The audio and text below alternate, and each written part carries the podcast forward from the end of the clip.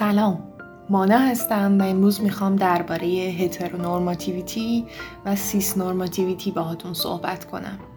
ترجمه این دوتا مفهوم به جای عبارت بیشتر شبیه جمله میشه. بنابراین به جای تمرکز بر ترجمه فارسیش بذارید راجع بهش باهاتون صحبت کنم.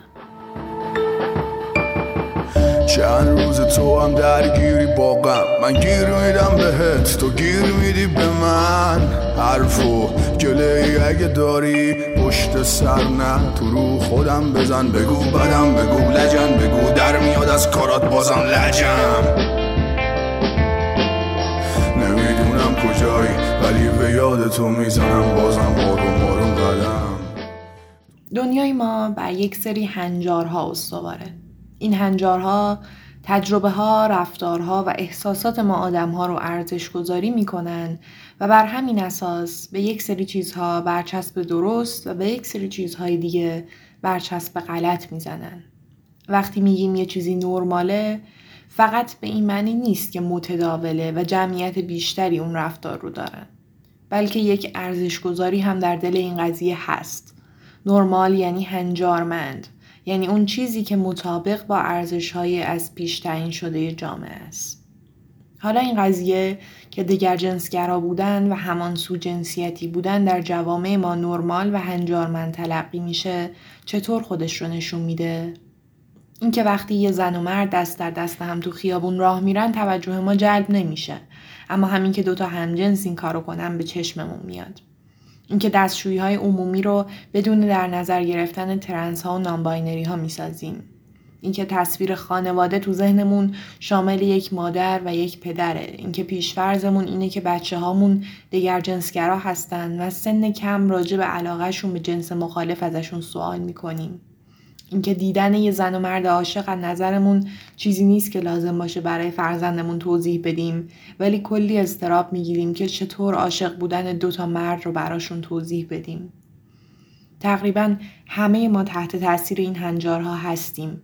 بعضی از ما صرفا چون بهشون توجه نکردیم تحت تاثیرشونیم و همین که به نقدشون بشینیم اهمیتشون برامون کم میشه ولی بعضی همون عمیقا این ارزش ها و هنجارها رو درونی کردیم و حتی اگر دگرباش ها رو بد یا مریض یا منحرف و غیره ندونیم باز هم قادر نیستیم با بقیه آدما یکسان ببینیمشون.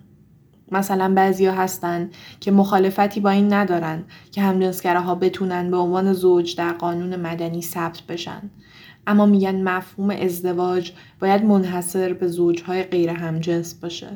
یا بعضیا هستن که میگن همجنسگرها هر کاری می‌خوان بکنن اما نباید حق داشته باشن بچه دار بشن. چنین استدلال هایی ناشی از تمایل به حفظ اون تصویریه که هنجارهای اجتماعی در مغز ما ساختن. در واقع ما در چنین موقعیت هایی به خودمون میگیم من یاد گرفتم خانواده یعنی زن و مرد و فرزندشون. پس با اینکه استدلالی علیه همجنسگراها ندارم نمی‌خوام اجازه بدم اونها وارد تصویر ذهنی من بشن و هنجارهایی که بیشتر پذیرفتم رو به چالش بکشن.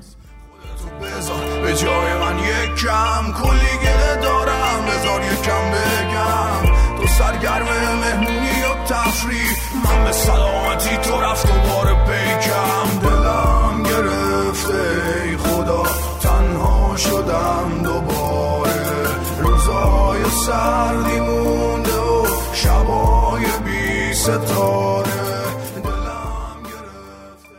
بعضی از اونایی که میگن دگر جنسگرایی یا همان سو جنسیتی بودن نرماله و بنابراین طبیعیه که جامعه بر اون اساس ساخته بشه هم از استدلال جمعیتی استفاده می‌کنن.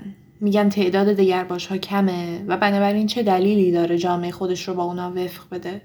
این استدلال یه مشکل بزرگ داره.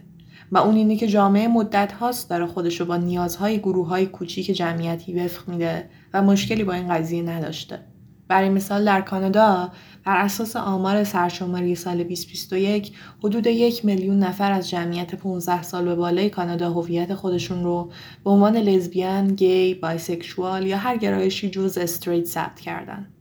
در حالیه که بجز قلمروها جمعیت چهار تا از استانهای کانادا هم از یک میلیون نفر کمتره.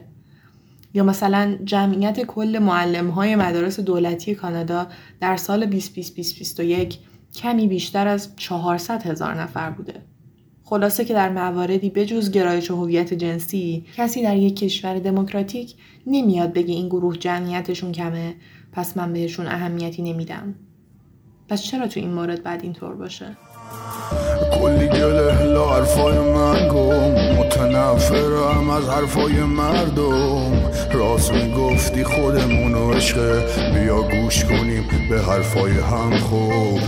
اشتباهه که تاثیر بگیریم از حرف این و اونو بعد تصمیم بگیریم. بزنیم لجن به خاطر و لحظه بدون هیچ تفسیر بی تقصیر